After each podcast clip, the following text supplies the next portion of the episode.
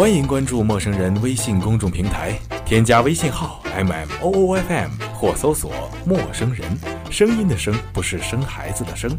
获取帮助，订阅播客，互动交流，收听最新节目，进入微社区论坛，参与话题征集，活动与福利都在或只在陌生人微信公众平台，老少皆宜，男女通吃，请放心关注吧。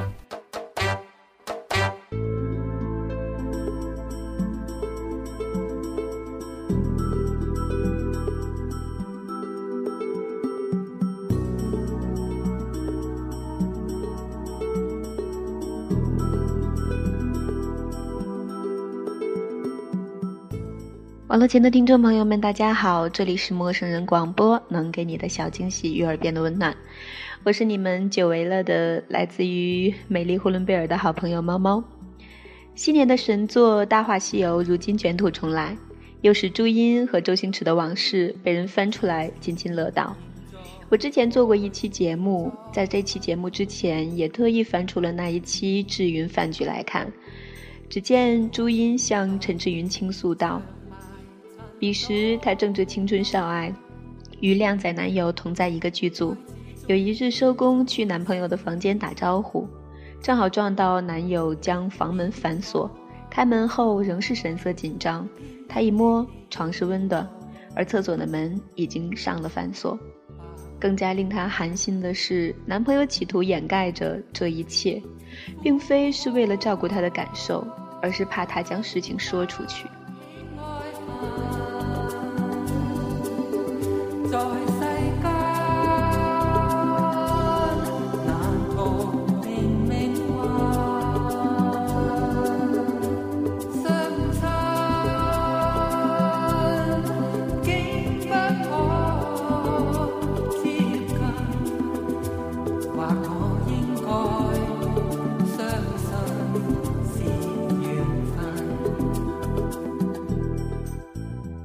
当时的朱茵冷笑着回到房间，打电话向父母哭诉此事。她想起来之后，有很长很长一段时间要对着男朋友和小三，恨不得违约而去，就此罢演。观众们都说还好，当时他没有拂晓而去，否则我们到哪里去见到那个娇倩如水的紫霞仙子？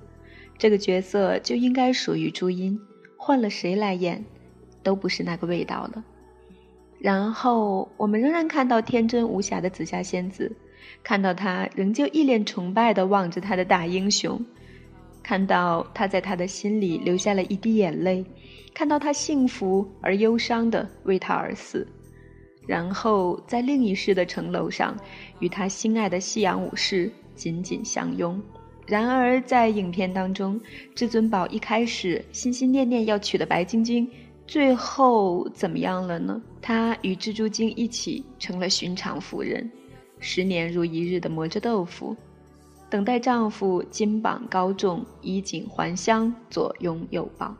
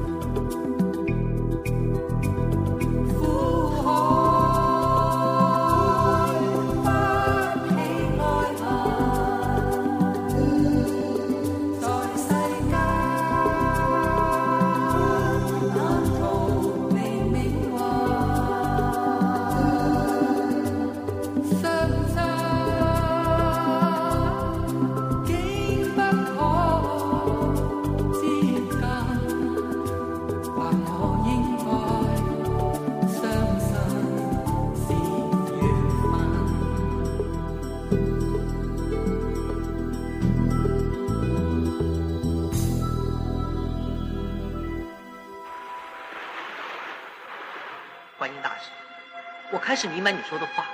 以前我看事物是用肉眼去看，但是在我死去的那一刹那，我开始用心眼去看这个世界，所有的事物真的可以看得前所未有的那么清楚。原来那个女孩子，在我的心里面流下了一滴眼泪，我完全可以感受到她当时是多么的伤心。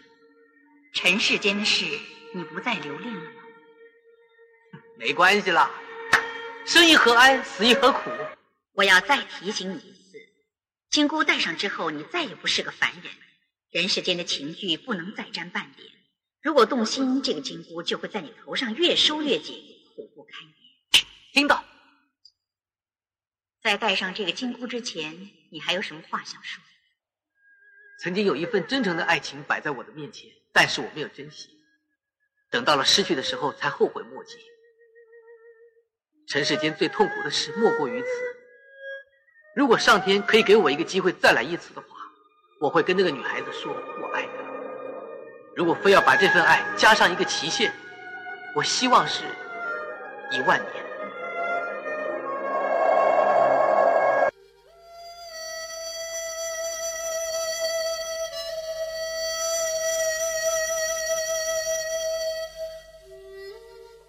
戴上金箍的孙悟空早已听不见师傅的絮叨，而扛着钉耙的猪八戒也早已忘记了前世那个有关于状元郎的美梦。他们像牲畜一样麻木地走在人生的漫漫黄沙路上，远远甩下浪漫的城楼相拥和喧闹的状元及第、高头大马。可怜紫霞仙子尚且能成为孙悟空胸口的朱砂痣。而他也同样爱过的白晶晶，却生生的被推给了那个不相干的状元郎做妻子，这让白晶晶情何以堪？不过也只有这样了。后来朱茵在智云饭局上说起，虽然莫文蔚自以为做了他和星爷之间的小三，但是拍戏期间，周星驰房里藏着的那个女人，似乎并不是莫文蔚。这一幕狗血的捉奸，恐怕连自认小三的莫文蔚都还蒙在鼓里。那个男人没有朋友，也不懂爱人，如今年过半百，仍是独行处处。但是依他的个性，倒也算乐得自在。到最后，一切一切早已时过境迁，许多观众不知晓这当中的千千绊绊，也不关心这你来我往的八卦。却唯独记得一个紫霞仙子。直到两年前，周星驰拍了一部《西游降魔》，剧情虎头蛇尾、粗制滥造，但是观众如我，却仍然哭得不能自已，固执地认为那是他写给朱茵的一封迟到的情书。你看，我们就这样都把白晶晶给忘记了。如果白晶晶也爱至尊宝，也为他牺牲等待。影片结束处就无法达到那种安静而且悲伤的平衡感，于是他只能转身而去琵琶别抱，为状元郎磨豆腐，彻底沦为一个不相干的女配角。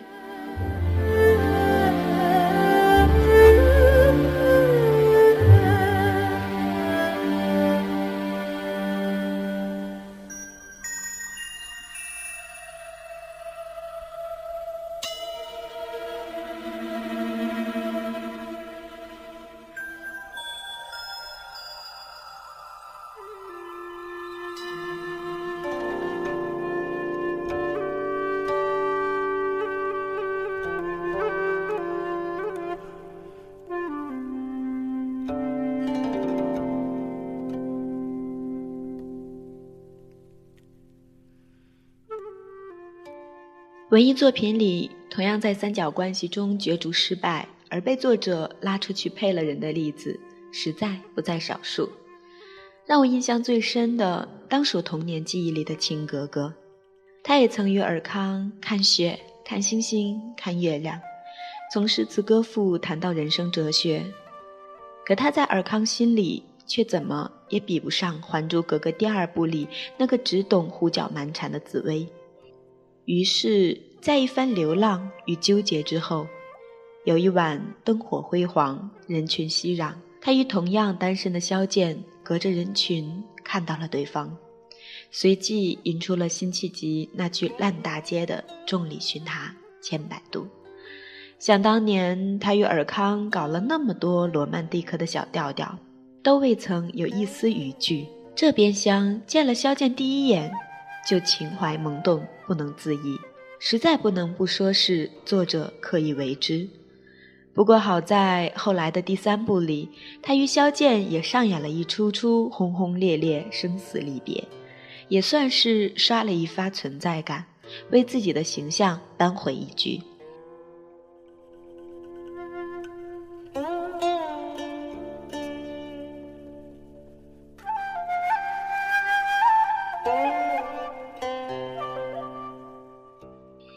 在文艺作品里，由于作者的侧重不同，自是有主角配角之分的。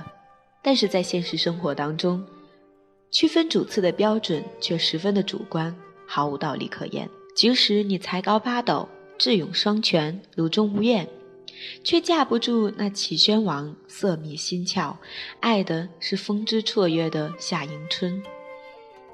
而即使你美艳动人如张柏芝，却也架不住那小谢浑身文艺范儿，爱的是才华横溢、特立独行的女神王菲。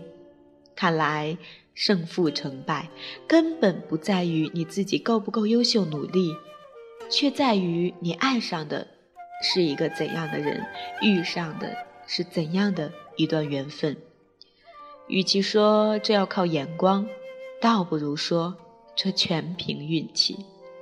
同样让我感到别扭的三角恋退场者，还有港剧《大时代》里的龙继文，以及朱版的《花样男子》里的花泽类。他们也都是存在感十足的主角，可是，一朝所爱之人爱上了别人，他们就只能黯然转身，沦为一个可悲的陪衬，连结局时的归宿都显得语焉模糊。《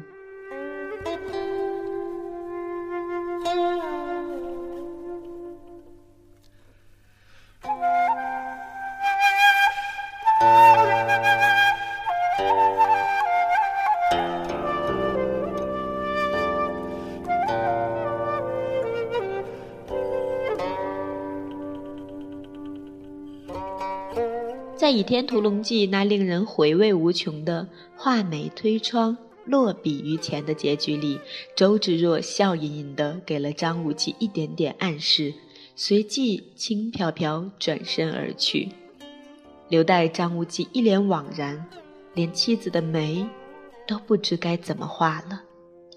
若说让张无忌抛下赵敏去和周芷若在一起，这是万万不可能的。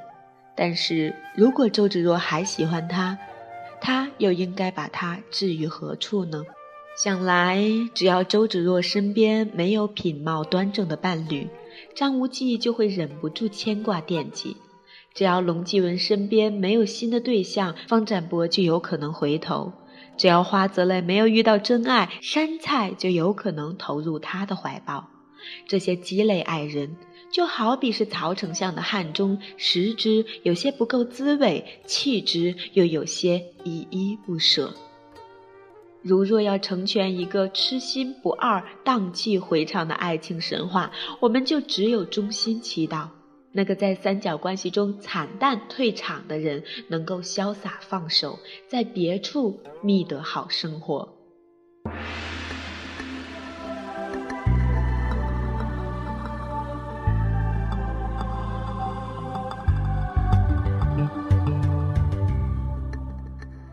这就是为什么当年令得至尊宝为他出生入死、穿越百年的白晶晶，最后竟然仅仅沦落到在街边磨豆腐。倘若要怪，就只能怪他不够爱你，以至于根本不知道应该把你放在哪里。前段时间主持姑姑的婚礼，姑姑和姑父都是二婚，我很想说点什么。很想说点跟每次婚礼不一样的主持词。早上开车到饭店的过程当中，我这样想到：小的时候看琼瑶看多了，总觉得爱情应该像他写的那样轰轰烈烈、生离死别。但是随着年岁的增长，我们会发现，真正的爱情只是两个人相互陪伴、相互依靠。你不嫌弃我，我不介意你，也许这才是真正的陪伴，真正的爱情。不管如何，这部电影还是非常非常经典的，值得我们看了又看。在这里，猫猫希望网络前所有的好朋友都能够得到自己的爱情。他觉得你是最重要的，你同样这样认为。这里是陌生人广播，能给你的小惊喜与耳边的温暖。我是猫猫，我们下一期再见。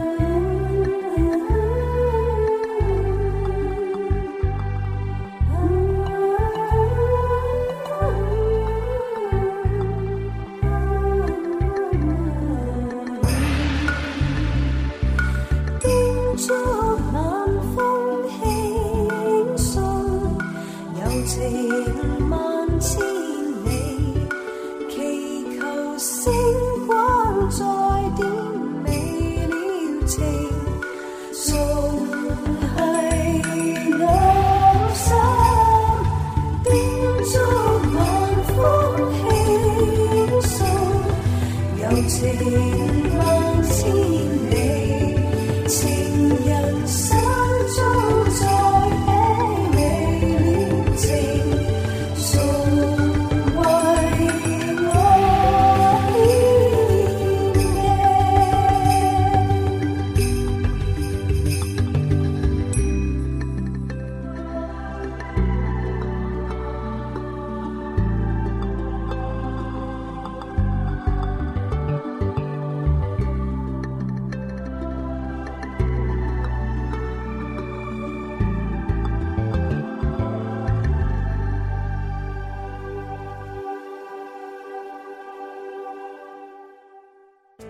陌生人广播能给你的小惊喜与耳边的温暖，欢迎关注我们的官方微信平台 M M O O F M 或搜索“陌生人”找到我们。如果你也想加入，我们求贤若渴，主播、策划、编辑、后期制作、活动志愿者正在招募中。播客订阅、节目下载、更多收听方式、互动参与、精彩活动、推荐投稿。以及参与到我们的节目录制，尽在陌生人官方网站 m o o f m. 到 c o m 或微信平台找到答案。欢迎关注陌生人新浪微博艾特陌生人广播，找到我们。